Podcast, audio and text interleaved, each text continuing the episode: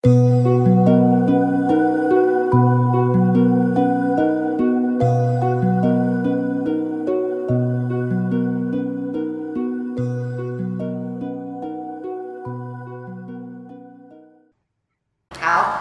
那我们来看下一个哈，来，各位来看一下，学大天人最上面是圣，对不对？它等于就是一个天的层次哈，就是天。那凡就是人，凡就是人，合凡非合凡就是动物。动物呢？呃，对不起，合凡比较偏高级动物哈。那非合凡它存在下面，就是天上飞的，然后水里游的都算。所以它经文写的是鸢飞戾天，鱼跃于渊，就是鸟啊、鱼啊都算哈，那种水族哈，都算是合凡跟非合凡。所以呢，它大概算是动物，对不对？然后再往下，长生凡跟非长生凡。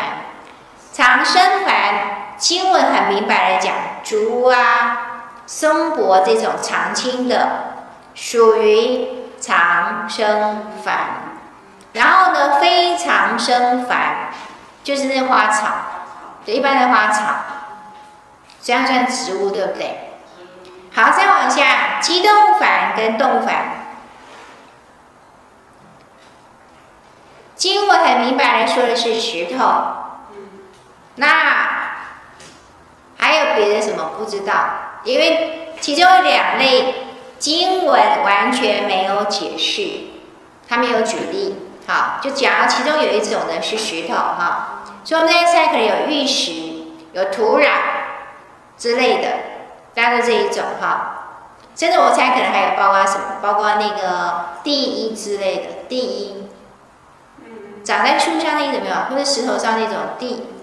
地上的衣服，那个地衣，类似那一种，不是维生菌之类的，我猜，可是不知道，所以我只能说我猜哈。那各位哈，因为经文上明白的说，就是石头，那所以嘞，各位你们觉得很好玩，石头我们都觉得它不动，对不对？可是呢，仙佛给它的一个名字。偏偏是动法，特别是动法，我觉得很奇怪。新境界就讲啊，其实岩石没有石头，其实也会生长，它其实会生长，只是呢，一般因为它很慢，它倾斜速度非常的慢，所以一般来讲我们是看不出来的，除非我们特意去测量，故意把它拿来实验室。然后呢，可能多久去量它一次啊，才会发现。那这是新境界的说法，所以呢它的动物就讲说，其实它是有生机的。各位，重点是新境界认为，其实石头是有生机的，只是呢，我们一般无法察觉。那底下的机净凡跟净凡就是矿物，就是矿物。各位，这样那个一般这样比较清楚了吗？有没有？我们从上往下讲，呃，往下，最底层就是矿物。那这个部分呢，各位这样看哦。如果我们是用这个图来来看的话呢，一个底来看的时候，底下是矿物，对不对？再往上，石头啊、土壤啊，再往下呢是植物啊、动物，然后再到人。各位，第一个，它其实很像演化，从低级的到高级的，所以呢，其实我们在新境界里看一个讲宇宙的形成，那个地球的形成的时候，它就是类似这样。那先讲，地地球刚开始那里的星球刚开始形成的时候，有没有？形成以后，它其实星这个星球怎么来？前一个学核系遗留的那些围城啊什么啊，聚集之后，到最后呢，终于经过很长的时间。最开始呢，形成一个星体的时候，然后慢慢的，哎，有些什么那个围子的掉下来，弄弄弄弄，虽然是从矿物开始，整个整个地球是先有矿物，慢慢慢慢的再形成其他的生命体、其他的物质体的。大家可以理解吗？我们从这样看的时候，跟星星的说法是一致的哈。好，那第二底下呢，跟大家讲一下哈，这个十大天人，天跟人不要讲，底下的八大天人其实都有生命在里面，所以理论上是不是应该都有一些部分的灵性？只是它的灵性呢，不如人类如此而已。可是有没有灵性？我们讲那个猫啊狗，大家很容易理解，对不对？可是如果讲更小的哈，跟我跟大家讲一个，我觉得很有很好玩的一一个那个实际的故事啊。那个台湾的那个福聚，他后来在那个云南那边，云里，对不起啊，我每次云里斗斗南云里，我每次都把云里跟那个云南混在一起啊，还 真抱歉的。云里那里哈，好像是古坑还是哪边？对，那边他们有一个很大的农园，然后就有一个先生啊，很有趣啊，他就说他在种玉米，他在种玉米。然后他的基因就是呢，其实各位啊，你知道那个讨厌的动物啊，喜欢吃玉米，最喜欢吃玉米就是它就是老鼠。每次种，一些玉米种到差不多那个开始结穗的时候，一老鼠就来了。它其实它整个都是玉米田的，因为它要它要种有机，你知道吗？就不能随便撒药。那它的基因就是老鼠会来吃，所以它弄了很多那个塑胶的围墙，可是发现没有用。因为老鼠的大摇大摆翻过围墙吃它的玉米，那是同一年，所以呢，围堵是没用的，无效。然后第二年他就开始想说，嗯，为什么老鼠会来吃玉米呢？因为老鼠也要，所以呢，那也不要做的太绝，所以他就是怎么样，在外在外围呢放一些什么红萝卜啦、玉米啊什么之类的招待。老鼠，啊，这第二年，因为他比较善意的，对不对？他是不是释放出善意哈？所以呢，他才发现说，哎，这个老鼠破坏的情。况就比较小，不那么严重。他说到第四年的时候，终于想通一件事情：老鼠就是要吃，因为它要活命。干脆呢，共生，对不对？大家可以和平相处。那他怎么办？他就专门种了两排。就是两排自己觉得说，我这两排就是要给老鼠吃的，就要招待老鼠吃的哈。然后而且他他就很大声的跟老鼠说，因为他怕怕怕老鼠不知道，他很大声的跟老鼠说，这两排是给你们吃的，拜托你们就吃这两排。那其他的我要卖，我要活哈，你要让我活得下去哦。这两排你们尽管吃，啊，拜托其他的留给我哈。他就跟老鼠讲，你觉得有效无效？哎，这是有效。他说那个老鼠就是开始吃那两只，吃那两排哦。而且他说老鼠那个规矩之好，它是一颗一颗慢慢吃，就这一颗吃完才吃下一颗，就这样一排一排这样吃哦，这样都会这样吃下来。而且呢，因为老鼠不是各位你知道那个老鼠那个刺哈，那个刺很好玩。然后我大学时代学的，直到现在还记得。老鼠这个鼠上不是一个旧，它只是看起来像旧。他说了，我文字表老师说，老鼠是这样哈，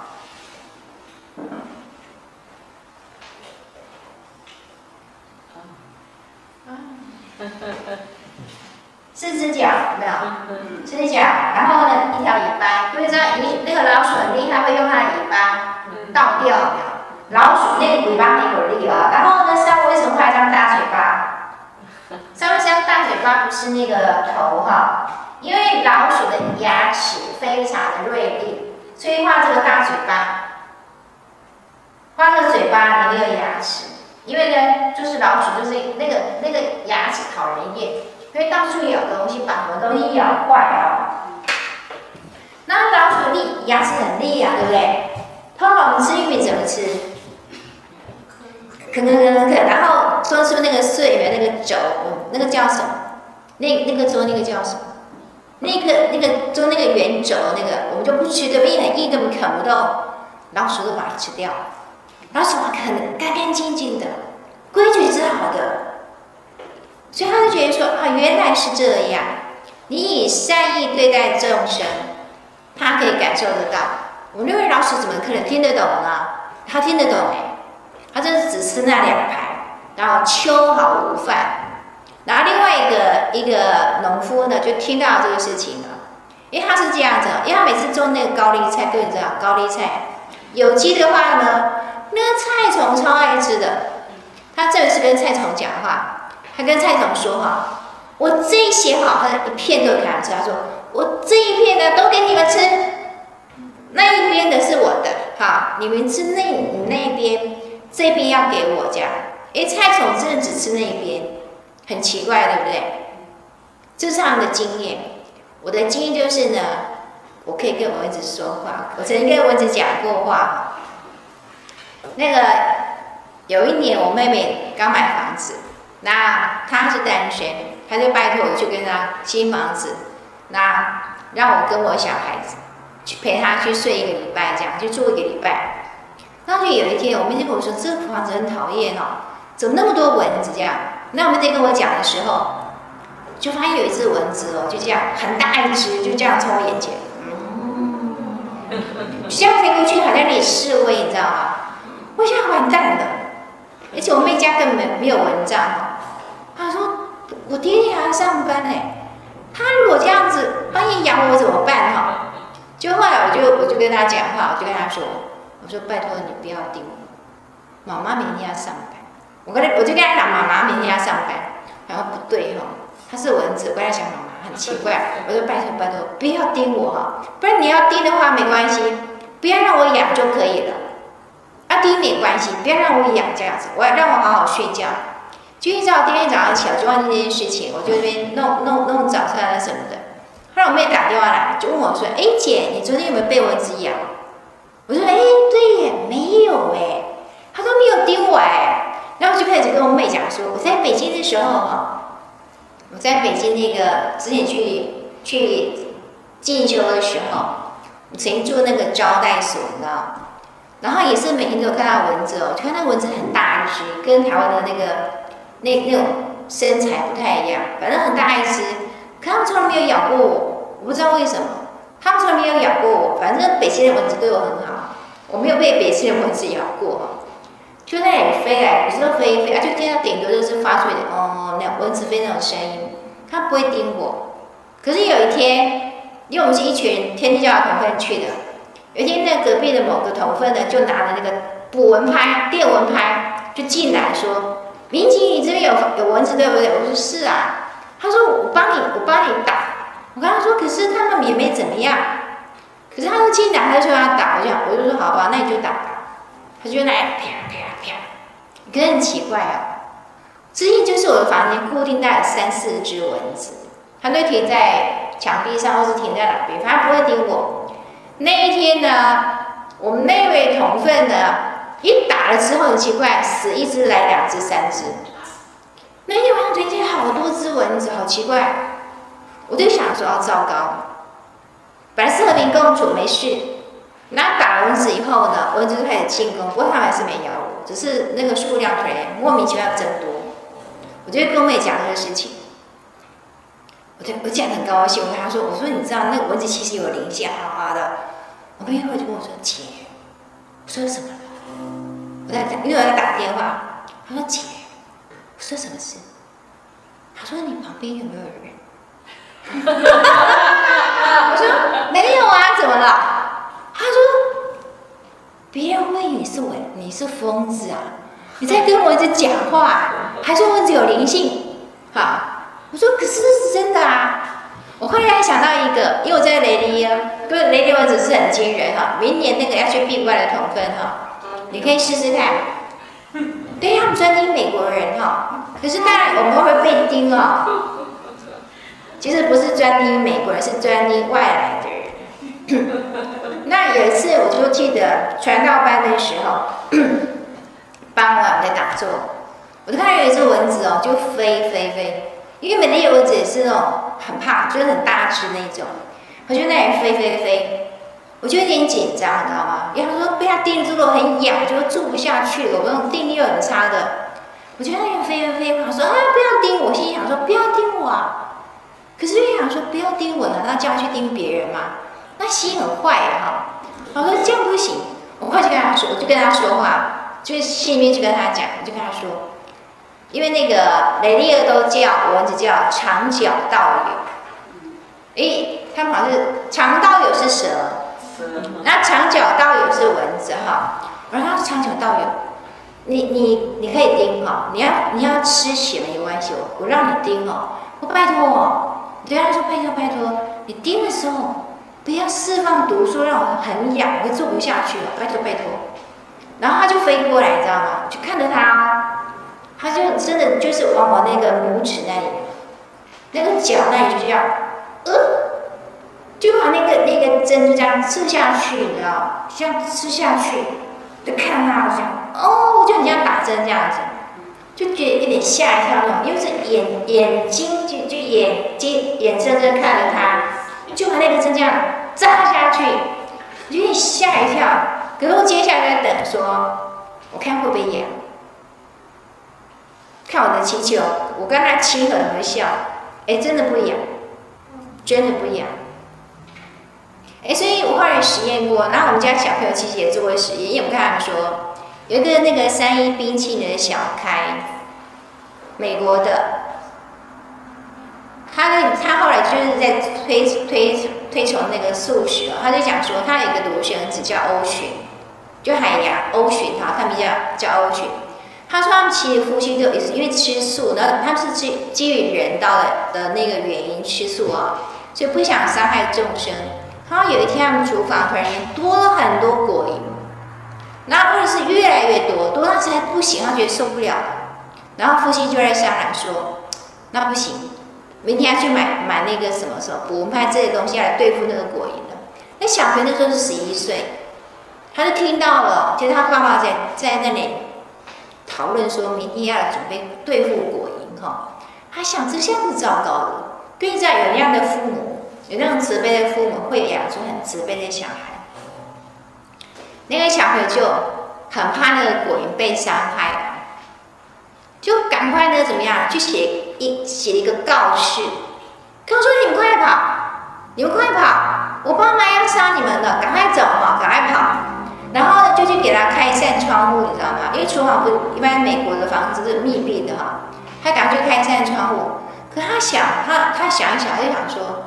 可是那个果蝇不识字啊，对不对？他要写告示啊，所以呢，他写完之后呢，他他又拿起来声的朗读一遍，朗读一遍之后，他想说，你要从里面出去，哎呀，然后就给他画个大大的箭头，这样从那个窗户出去。哎，最后第二天早上起来，果蝇都不见了，有这么一件事情啊。然后后来跟我小朋友讲，那时候还很小，然后我们家有蟑螂。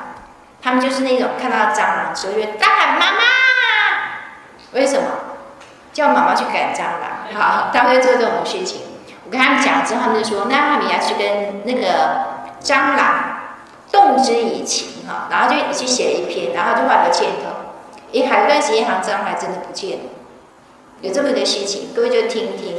所以呢，其实我很相信的是，如果天人亲和真经讲述的十大天人，各位相不相信？其实，所有的很多的，我们觉得，其实再怎么卑微的生命啊，它会有它的它的一个灵性。所以呢，如果我可以试着以我们的善意跟他相处，我想基本上是可以和平共处的。还有一种情况是，比如说像那个净空法师，他在澳洲就有一个农场，他们刚去的时候，奇怪那个蚂蚁蟑螂很多。可是呢，净空法就是教他们说，反正众生平等，所以我们要劝。他说我们要怎么教他们？蚂蚁菩萨、蟑螂菩萨，这样教他们啊。然后他说，他跟道德劝说，就说这个地方不是你。他说所有的生命都有自己该住的、适合住的地方，这个地方不是你们该来的。可是不要动手杀对方，就跟他们讲说，你们可以哈搬到其他地方去。他说这样跟他们讲了一年哦，那个蚂蚁大概少掉九成。那所以呢，净空法师就讲说，可能再过一段时间，那个蚂蚁就会不见。他的感觉是这样。其实像师尊当年在华山的时候，基本上是没有那些小东西的，他们自己会散开，他们会散开。可是我在听个光听过的光社讲，后来其实后来不是在雷利耶吗？可是雷利耶做的那些小东西，所以呢，石尊曾有一次天人会谈的时候，请当地的土地神来、土地公之类的哈，就主管当地的一个小玄过来，就是请他问他说，怎么回事？我在华山。到处都没有这些东西啊，可是为什么雷利又有呢？我都住这么久了。后来土地神就很不好意思，就跟他说：“这里不是只有您一个，这里不是只有您一个人。”可以这样理解的吗？所以理论上，大师住的地方，那些小东西会进，它已经有这种磁场，我想是有这种气场。那所以呢，那些小动物不会靠近它，这种就是会干扰的，不会靠近它。所以呢，像四期高教班的时候，那一期很多人闭关，包括我先生。然后我不知道是听谁说，他就说很奇怪，他就发现他们那时候人太多了，所以是分五个地方打坐。会坐的时候，经常三四百多还是三百多，反正就是一个一个很可怕的数字哦，很多人。然后呢，后来。他们就发现哈，因为师尊是轮流，比如说今天第一组、第二组哈，会做轮流，还是会陪陪那个同分做。他们就发现那个地方虽然蚊子很多，但是只要师尊在，所以在哪一组，那个地方就没有蚊子。这是最厉害的那个蚊帐，就一个照下来之后呢，都没有蚊子来干扰，很神奇的事情。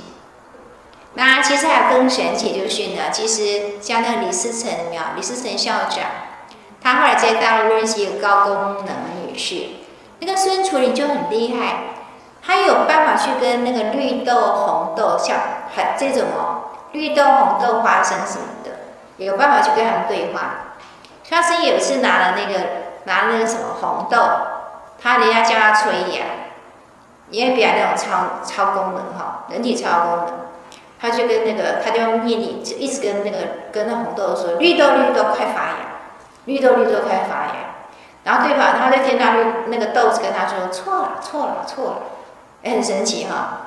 他听得到那个豆子跟他说：“错了错了错了。”这样，他想什么错了？后来一看，哎哦，他念错了，对方是红豆，不是绿豆。就有这种事情，你信吗？你信吗？有有这种事情，然后那个是我从李嗣涔校长那个《难以置信》那本书里面看到的，所以这种事有时候很神奇哦。有些人不信，就认为说你在说鬼话。好，你是科学鸡头，他有这个绰号，有人这样叫他，你是科学鸡头，好，等等等等。可是新人就觉得说，其实如果以我们天下的眼光来看，他是对的。至少是合理的，应该是合理的。好，那所以呢，也曾经他就说，我其实像那个孙翠女士那个故事很有趣啊。她有一次还曾经拿过一盆那个黄豆，一直在那边催芽。就他说他听到那个黄豆跟他说：“太挤了，太挤了。”然后你看，哎，对哦，因为一大罐一个罐子里面挤太多黄黄豆，你知道吗？黄豆就会跟他抱怨：“太挤了，太挤了。”那还有一次是花生哈，花生跟他说不舒服，我不舒服。那我觉得他讲的很像是我小朋友跟我说不舒服这样，哦，我疼不舒服哈。他要怎么回事？因为那次他是隔着隔着信封袋，对方怕他作弊，隔着信封袋，然后他根本看不到，你看就说只知道里面是黄豆，然后后来才知道，哎，是花生，啊，是花生。他你知道送他后，他说他用用天眼，他也不好看天。他说他用天眼看，因为你不能拆信封啊，用天眼看。他就看到，因为对方怕他作弊，所以里面有几颗花生是穿了铜线的，穿铜线穿过去，结果花生就跟他说我痛，我痛，我不舒服。对，所以我相信万物有灵哈。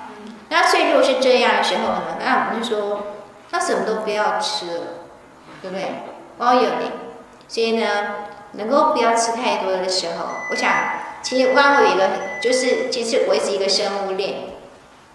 我们的确是可能需要依赖其他的生命，做我们的一个生命的来源。所以呢，如果说要对得起那个生命的话，就是第一个就是我们可能不要吃太多，好，不要不要糟蹋食物。第二就是呢，我们吃那些东西，我们要对我们的生命负责。希望你有更好的的能力以后，有一天也许就是透过我们，然后呢那些滋滋养过我们的生命，可以得到一种超拔。我想他们的牺牲才是有意义的，而我们的生命呢，也才会是有意义的。所以呢，我们今天就回去好好想一想，如何让我们的生命可以提升，如何我如何让我们的生命能够对其他的生命可以产生一些正面的影响。好，谢谢大家，谢谢。